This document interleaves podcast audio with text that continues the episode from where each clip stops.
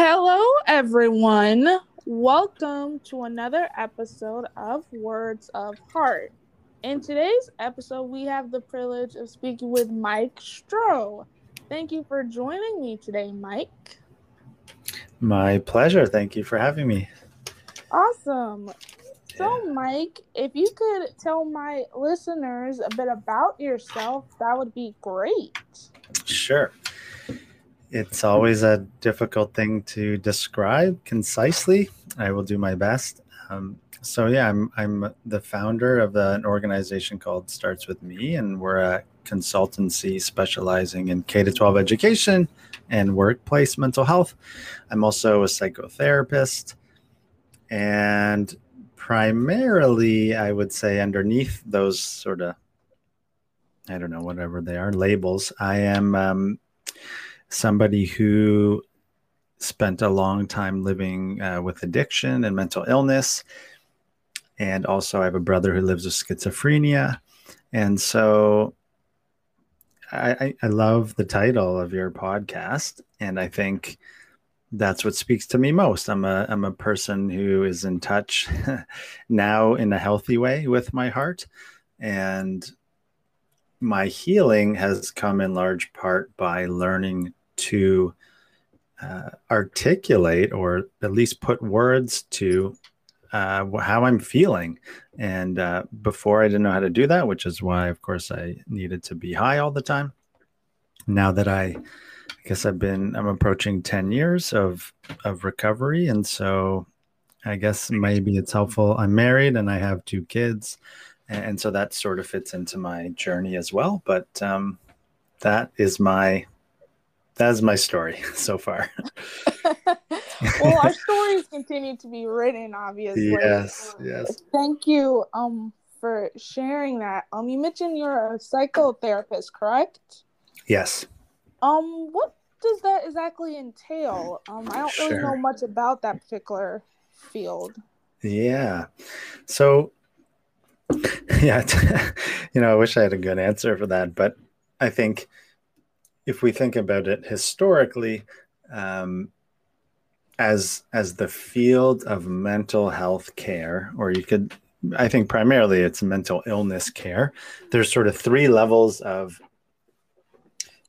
intervention, I guess. So, and this is giving the Western medical system perspective. So we have psychiatrists, who are medical doctors who have a specialty in mental health, and they are the ones, I'm not sure how it works in the US, but I know in Canada, they are the ones who prescribe medication to people. And so they're the only healthcare professional that's, certified, so to speak, to provide medication. So I give my brother for an example. He lives with schizophrenia, and so he gets, I guess, the person who helps decide what type of medication he needs for his illness is a psychiatrist.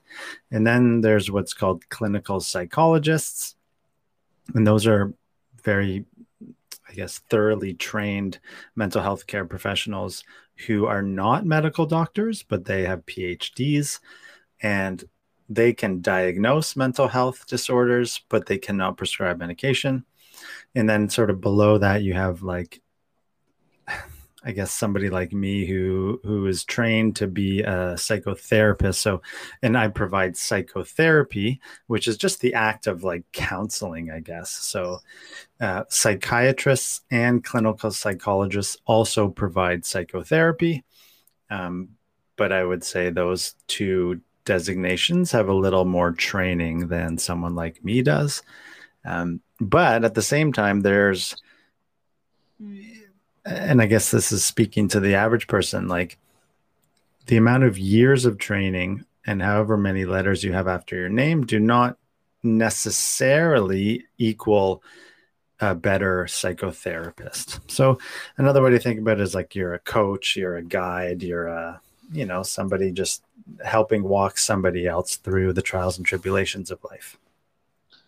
Interesting. I can understand what you mean by the letters, but behind the profession. As a matter of fact, my father is an LMHC, which is, I think the correct term would be licensed mental health counselor. I think that's the right abbreviation. Yeah. And I can't speak for his colleagues in that field, but he actually has a lot of personal experience, which makes him a more effective counselor in his chosen profession. So he sort of does what you do, or I guess as you explained, there's many layers to helping someone with their mental health. Yeah. So with that being said, how do you think people have been affected with their mental health considering the pandemic right now? Yeah, it's such a, I think it's very difficult to know the bigger picture. I guess the things that I would see most front and center, there's a very well-known organizational psychologist. His name's Adam Grant. And he's I don't know what it would be. He's like the cliquey people who are into pop psychology. And he's actually very good. And I don't mean to discount his excellence, but they came out with a word recently, languishing, which is sort of like between being depressed and sort of being quote unquote normal. And so a lot of people are languishing, as they would describe it. And I would also sort of support that. It's like, because the human mind is so oriented to problems and solutions and like outcomes or finish lines, everybody is stuck in this state where they're expecting an ending or they're expecting a finish line that's never coming or that keeps moving or changing. And so that can be really tiring on people. And what I would say is most helpful is to let go of a supposed finish line and just focus on your day-to-day tasks, which again is not, it's simple, not easy. And I just think a lot of people, particularly young people, I do a lot of work in schools, are really having a hard time seeing a future in which they get to have a life. I think for adults, it's a little easier because we know what it was like prior to the pandemic. But for a lot of kids, it's a really hard time right now. And so I think people are doing their best. I don't think the media is helpful whatsoever. I'd say the media, both in the US and in Canada, has done a terrible job at being honest about many things, but in particular, giving us a trustworthy voice that can be really comforting. Like, you just hear so many mixed messages in the news, and so it's very hard to like be settled in one's daily life. And so I'd say that is another aspect to all of this that's really hard. Yeah, so that's my short but kind of broad answer. It's a good answer, and I strongly agree that it has affected us pretty negatively, and the news media has certainly not helped in all areas of the globe. And for myself personally, that's a really huge part as to why I started this podcast to begin with, to be like a source of positivity and comfort to help people who are having a really difficult time with their emotions during this hectic season, and just a source of comfort away from all the negativity that has come across this particular season. Mm-hmm. So. Yeah. Can I ask you sure. Along that same, like what are you kind of seeing in your circles or the people that you've spoken to about a lot of this? Like how are people navigating this? From my own personal circles, I think people are navigating it okay. I myself have opted to stay quarantined a majority of the time because I'm of higher risk because I have diabetes. Mm-hmm. I did get vaccinated recently, so yay for that. Yeah. But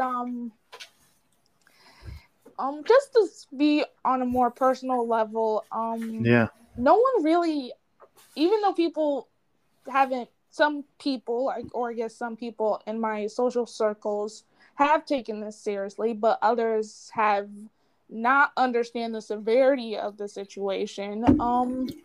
You really don't know how strong your body is, as silly as that may sound. I thought I understood my body very, very well, and then it decided to turn against me. A year ago, before I got diagnosed with diabetes, because I didn't know it was diabetes, but you really don't understand your body as well as you think you do. So it's very important to take what's going on right now very, very seriously, to protect your health and actually protect the health of everyone around you. Some people are, I think I'm mixing up my thoughts here, but... No, that makes, I would add to, like, I think the point around it's hard to take it seriously in some sense, because unless it happened, unless you get COVID and then are impacted negatively, it's really hard to kind of like internalize what it all means. And so, right. That adds to, I guess, some of my thoughts on it are, there's days where everything is just moving along. We have two kids at home, and so it's not exactly smooth sailing all the time. But, some days are better than others, and then you forget what's kind of happening outside in the world. And then, sometimes it's just like, well, what the hell are we all doing? Like, nothing's happening to me. I'm okay. I don't know anyone, although I do know people who've got COVID, but it's just that disconnect between our immediate environment versus what's happening out in the world. And that, I would say, that also connects to the poor job our media has done in just articulating honestly what is going on. And for me, that's what pisses me off the most. It's like we don't get any clear messaging, right? It just, anyway, so that I do, going back to that point of the lack of clarity and honesty, I would say. It would just be so nice to hear the politicians say, you know what, we're all doing our best. We actually have no idea what we're doing. And we've made mistakes, and we're trying to do, just, there's no humility whatsoever. And I just find it really, really difficult when I'm not settled myself, and my mind kind of gets a little lost in the judgment, and then wanting to fix everything so I can feel better. Right. You mentioned you're close. Yeah. It's my little rant there. Yeah. No, it's all good. It's all good. Yeah. You mentioned that you're close to 10 years of sobriety, which is a massive achievement. So congrats to that. Thank you. Yeah. What advice would you give to those struggling with their sobriety right now, considering we're so conducive to our household right now? Yeah. It's so this. I get lost in the simplicity of life versus the complexity. So, how that relates to people struggling with their sobriety or substance use. We know basically that to heal from addiction recovery, you need a community, or you need at least one other person who you can be in contact with and be honest with, or preferably a group of people, and you need to be in sort of continual relationship with those people, and do it so in an honest and transparent way. So now that we are secluded so much, that has become a lot, although that doesn't mean you can give up or that there's an excuse, right? It's sort of the balance of, yes, life is hard. This is hard. This isn't fair, all that stuff. So I think it's important to be able to kick and scream and complain, at least to a point. And then it's important to add, okay, now what? I still have to do the things I need to do to take care of myself. So it's a bit different for people who have never contemplated sobriety. For those people, you kind of have to find your way to that point of, okay, I can't do this anymore. I need help. And then for the other people that are kind of in between or who have tried, just to notice, there's a lovely saying in some addiction recovery circles, rationalize, justify, minimize. So what's going on in your mind that is rationalizing, justifying, and minimizing the behavior you know you shouldn't be engaged in. So it could be, oh, I'm getting drunk today, or I'm getting high today because somebody said something to me or someone treated me a certain way. I mean, there's an endless litany of excuses that one could come up with. And so just to notice, are you making excuses? Are you bullshitting yourself? Are you, not being honest with somebody? And what's going on there? It's sort of about that rigorous honesty. So that's what I would say kind of on the surface level. Okay. You have such an interesting perspective on everything, and I'm really enjoying this conversation. So I do have that silly icebreaker question. I don't know if I'm going to be able to stump you, though. Many of my guests enjoy this question. Yeah. But we shall see. So if you could have any superpower that's not flying, many people pick flying, so I have to take that option away. If you could have any superpower that is not flying, what would it be?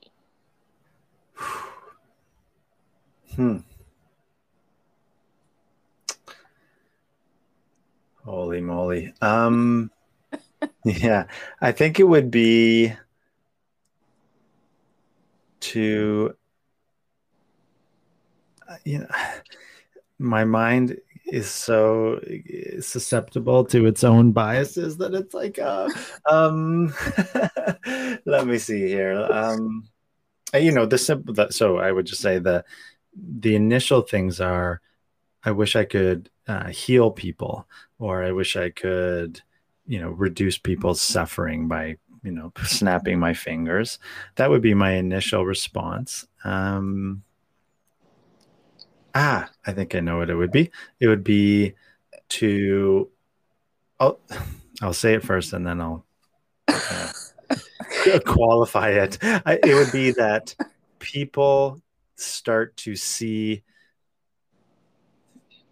I don't know if this is a superpower. I wish I could make the world or make people see that we are all human beings. So it would be like to dissolve the labels and the things that we identify as that keep us separated. And so that kind of is a word of my heart, would be, I long for sort of this oneness or this sense of interconnectedness amongst human beings. And so that would be probably the superpower that I would like to have, is to help people see that, as opposed to, it's kind of the idea of look for the similarities, not the differences. So I don't know if that's really a superpower, but that's what my heart longs for. Aw, that counts as a power. That's okay, awesome. Many people answer it differently, so that's why I enjoy asking it. It's such a fun question, and it really makes you think. Yeah, it does, yeah. So the power I would have, I guess it's not considered a power, but I think it would be in the future, would be the power to have this podcast be heard across other galaxies that have yet to be discovered. That's awesome. That is awesome. Intergalactic broadcasting. Amazing. Yeah. Well, Mike. We're getting close to the end of this awesome interconnecting galactic conversation. Do you have any social plugins for my audience before we wrap up here? Yeah, I think I would simply encourage people to go to the website. It's startswithme.ca, and that's what I would encourage people to do. Just go check out our content there. There's a lot of, I guess, blogs, videos, podcast stuff. And yeah, thank you. That's where I would encourage people to go. Startswithme.ca. Awesome. Thank you for joining me today, Mike. This was an amazing conversation.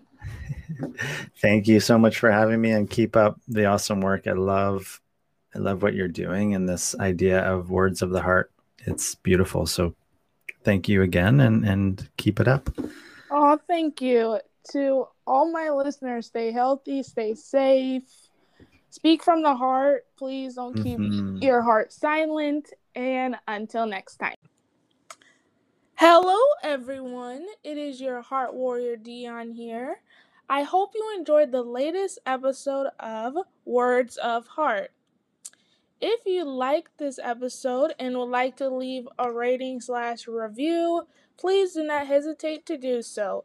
You can leave the review/rating on Apple Podcasts or Podchaser.